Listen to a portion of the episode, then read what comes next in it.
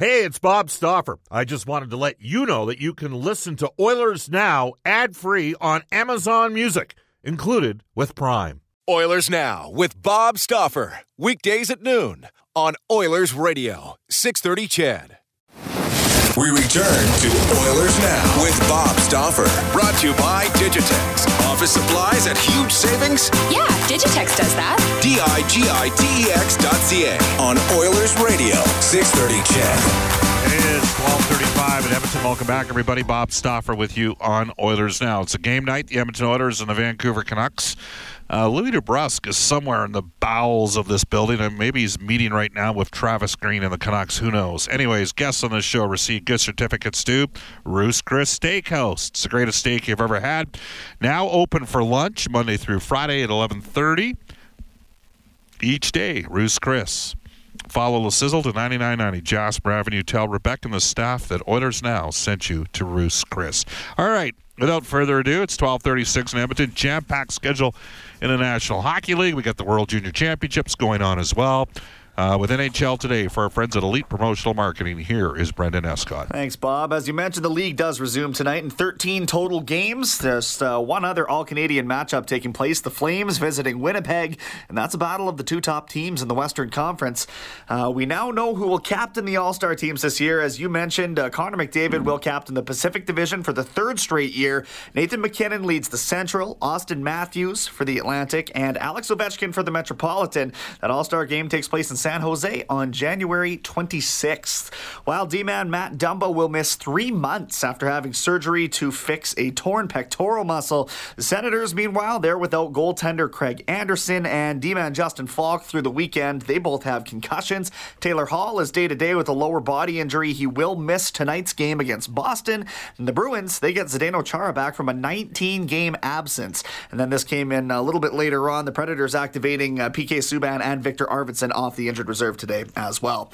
Team Canada, as we know, put up 2 converted touchdowns in a 14-0 rout of Denmark, and that opened their 2019 World Junior campaign. It was Morgan Frost with 3 goals, 2 assists. Maxime Comtois had 4 goals. Tonight they play Switzerland at 6 o'clock our time.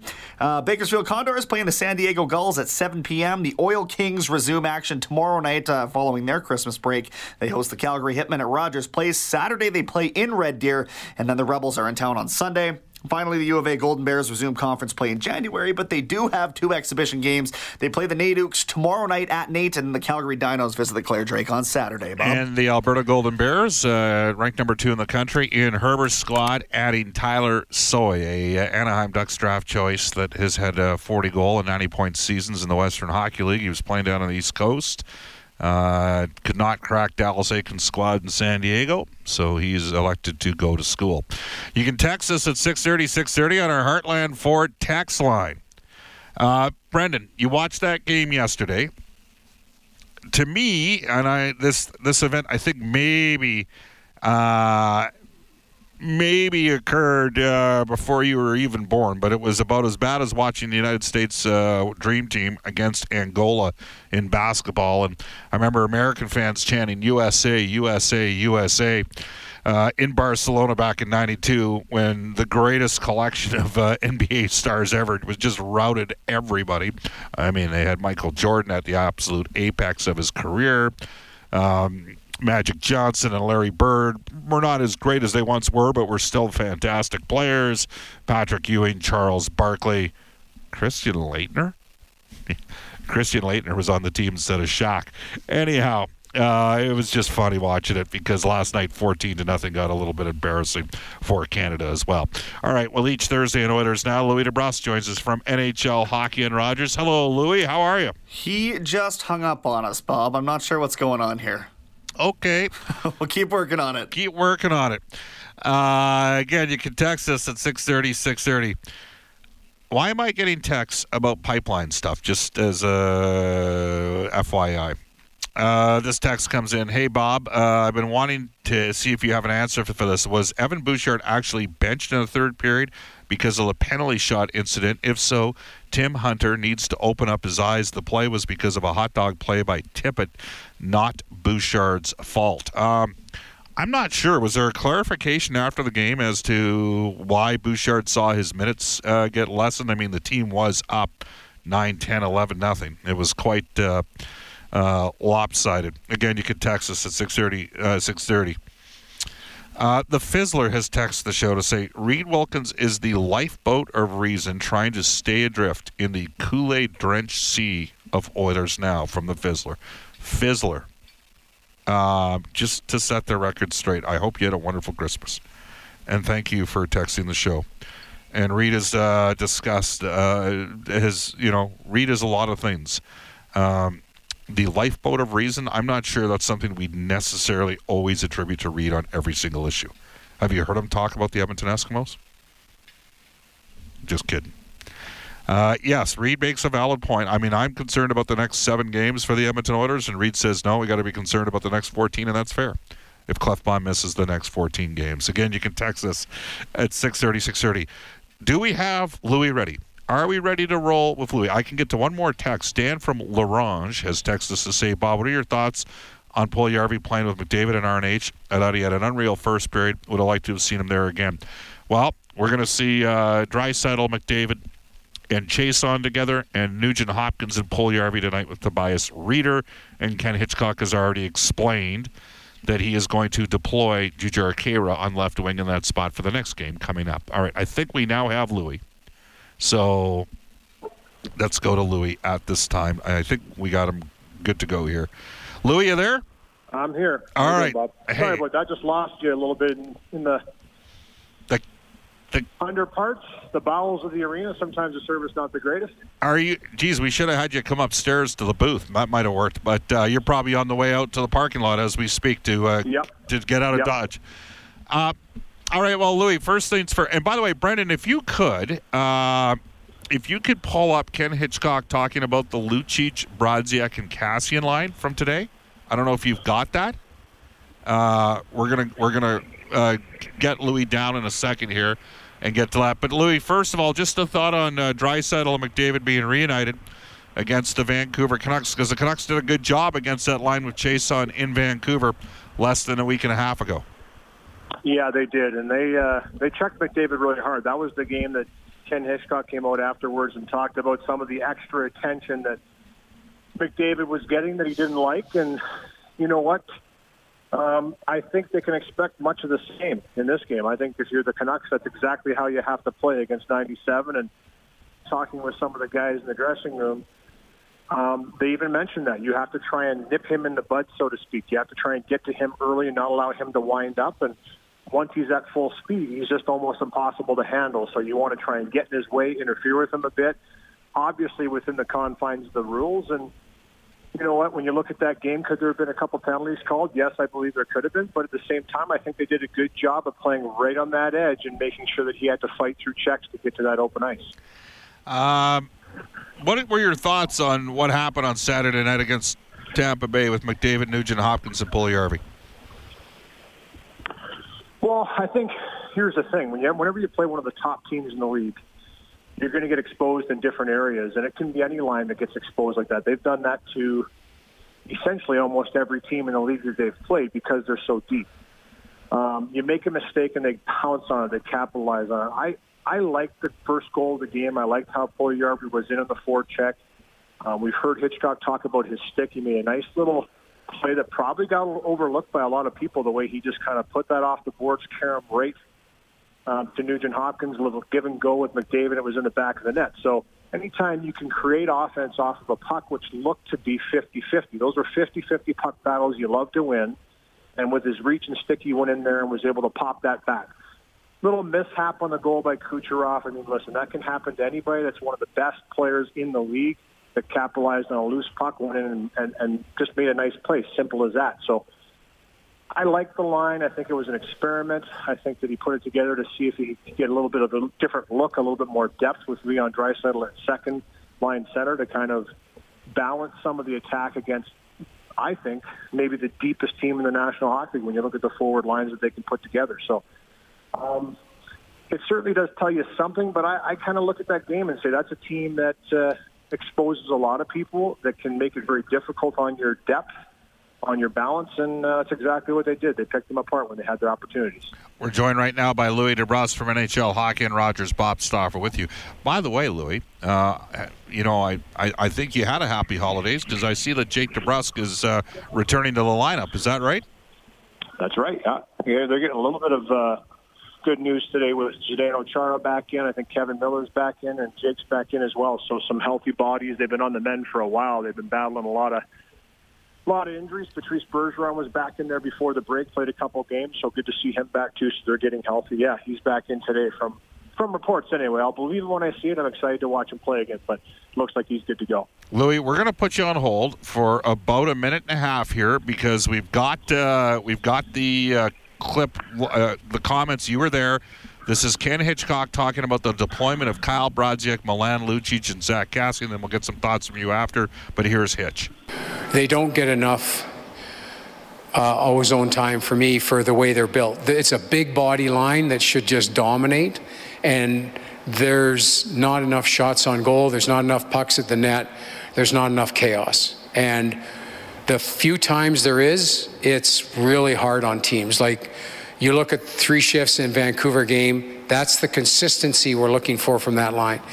If that line plays that consistent level of chaotic hockey, which is pucks to the net, bodies to the net, pucks deep, if they have that mentality, I don't think there's a line in the league that can play with them as far as big body hockey. I don't think you can check that line because it's they've got size, weight, and enough skill to move it around. But when they play next play hockey, next play meaning I'm going to pass off shooting opportunities, then they allow smaller, quicker people to be involved, and that's what they've done the last little while. Their best game they played was in Vancouver, and that was exactly what we needed from them, but in the last two games they've gotten away from that. They saw that on their tape today they looked at, and I think they recognize the way they have to play to be successful. I have no doubt that they can finish. I have no doubt that those guys can score. I've seen Brodziak score. I've coached against Lucic and Kash. I know what Lucic can do, but he's not going to do it with the limited opportunities they're getting offensively. There's not near enough. They need way more offensive opportunities if they expect to score, and hopefully what they saw on tape today, they can draw from that. All right, Louie, I don't know if we were able to get you into your truck there so you could get out from underneath the catacombs of the building, but when you hear those comments from Ken Hitchcock talking about Brodziak, Lucic, and Kassian, that's a very polite way of him saying, hey, we need more from these guys, isn't it? It is, but I also like the approach that he's taking. He's not just saying, listen, we need you to work harder, we need you to hit more bodies, and we need you to be more physical. He expects more than them offensively, which I think is a real key in the conversation, is he wants them to be a dominant force, not just physically, but also making sure that he's keeping them accountable, the opposition that is, by getting really good chances against and creating that chaos and setting a tone in the game. And I do agree with Hitchcock in the sense that when you watch those shifts that they played against the Canucks, those were really good opportunities they created. And that really puts a team back on their heels. It sets the table for the line that's coming over the bench next to come out and try and follow that up and be a little bit better. And that's how you build on a shift. And we talk about that all the time, building on shifts, taking the next one, trying to be better than that line that was out there before you and carrying that forward into the next shift, and now you have the momentum in the game. And the momentum fluctuates throughout a game so often, but a line like Kassian, Brodziak, and Lucic can go out there and dictate that momentum by setting the table for the line after them and then following it up with another shift.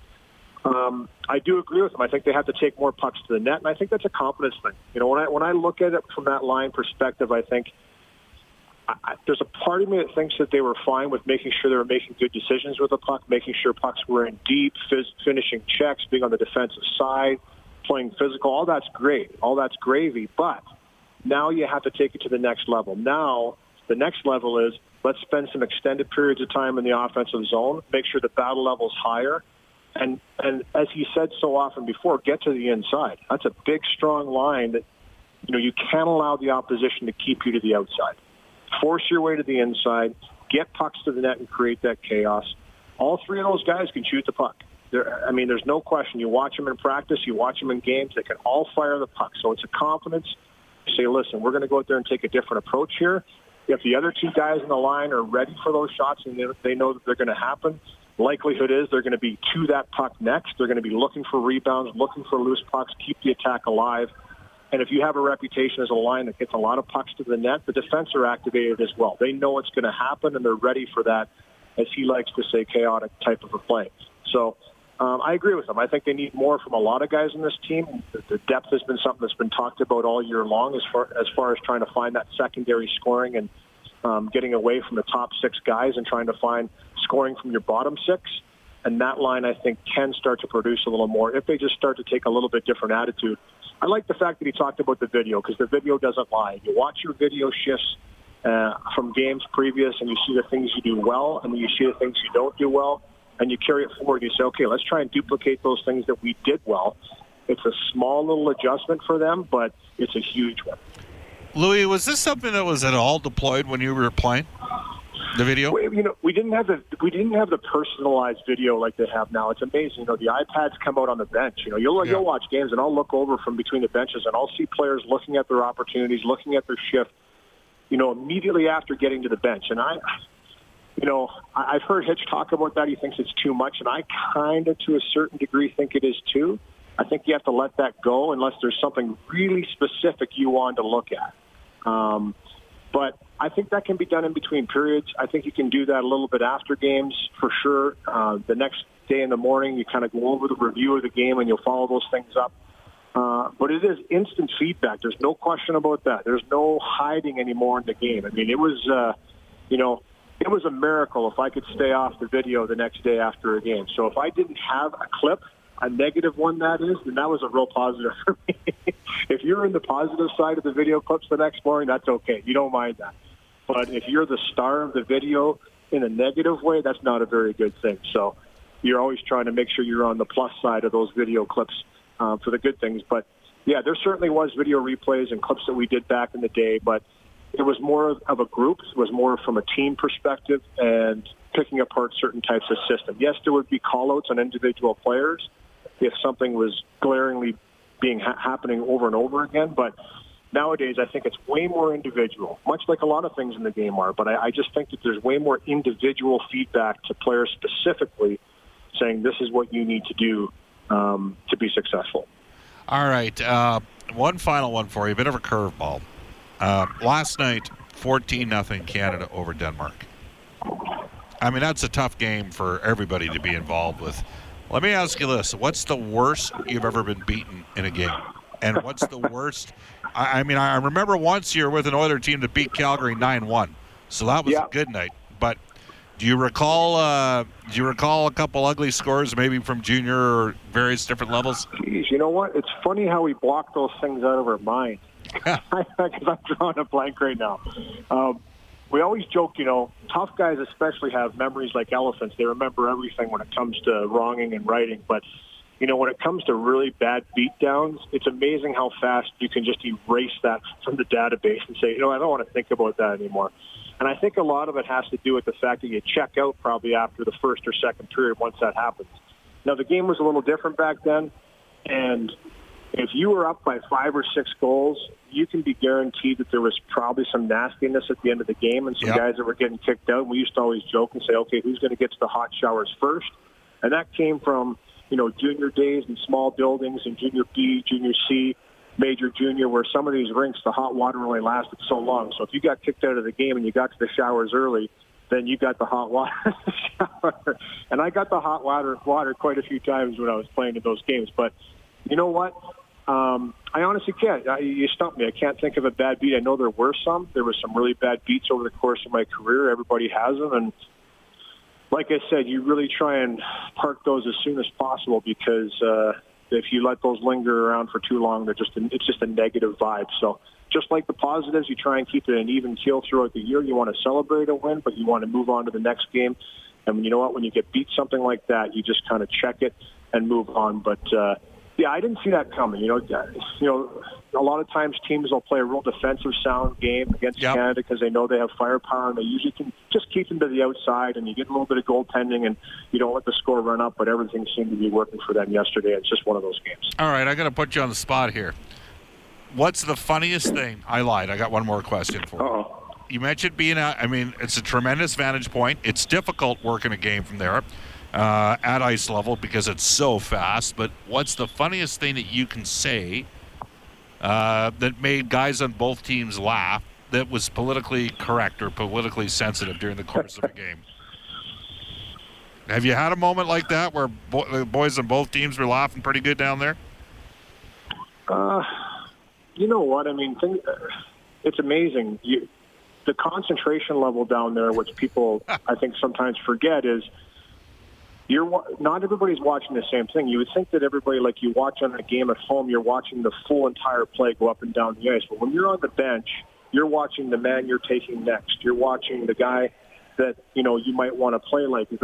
Every single player isn't looking at the same thing. I don't think they puck watch as much as people think. Yep. I think they watch the game in a different way. They're watching players and they're watching the flow, but they'll really isolate on certain guys. And I know I did when I was on the bench. I was constantly watching individual players, and I'd watch the flow go up. And I had to really find myself get away from that in between the benches, because you can get too focused on individual players because you want to watch how they're moving in a position or what they're doing. And you need to kind of have a more broader look at the game. Yeah. But, you know, for me, it's the stuff after the whistles. There's a lot of talk that goes between the two benches. It's incredible. And it's funny, you know, I've never really covered up my microphone because it doesn't really pick up a lot from too far away. So I usually will step back if guys are really close to me beacon. But, you know, there's been some interactions of guys right there at the bench that have been pretty funny. But nothing that I can repeat, that's for sure. Okay. I do remember one time, though, one of the first games I did, and I talked about it not too long ago, Alexander Ovechkin, he liked to jump up and sit right in front of me. And, you know, I was kind of, you know, I'm a novice at doing this between the benches, and we were going to go on camera. Yeah. And my producer at the time, Paul Griss, was like, yeah, just give Ovi a shove and tell him to get off the bench, you know, because he was sitting literally right where my camera would be pointing at me. And I'm like, are you serious? Like, you know, I'm just to give him a shove out, like tell him to get off the bench because we're going to do a camera here. Like, how am I supposed to get him to get off the bench? But luckily, he jumped off the bench and moved away before the camera came to me. But you know, when you haven't been down there and you're not used to the environment, I always say to myself, Bob, when I'm down there, and I've talked to you about this, the less you see me, the better, in my opinion. I'm trying to not interfere too much with what's happening with the players. I don't interact with players that much unless they engage me first. Which they do. They want to talk about video. They want to see, like, Bo Horvat last game, you know, wanted to know if it hit the butt end of the stick on an opportunity. They want to know, again, that instant feedback, what happened. Like, was that close, or was that really a penalty, or did you see that? Was that offside? And if I can give them that information, I will. But a lot of times I try and stay away from them because I don't want to interfere with what their routine is on the ice. But I find more and more now they're so comfortable with a guy down there, they will engage you first and talk. And hey, I'm all for that. It's great to be right down there in the mix and have that conversation with a guy on the bench from time to time. Awesome stuff, Louie. Hey, thanks for your time. We'll hook up next week, okay? Sounds good, bud. That's Louie DeBrusk. It's 12:57 in Edmonton. Off to a Global News weather traffic update. Eileen Bell, Brian Burke coming up for Canadian Power Pack at 1:05. This is Oilers Now. Oilers Now with Bob Stauffer. Weekdays at noon on Oilers Radio, 630 CHED.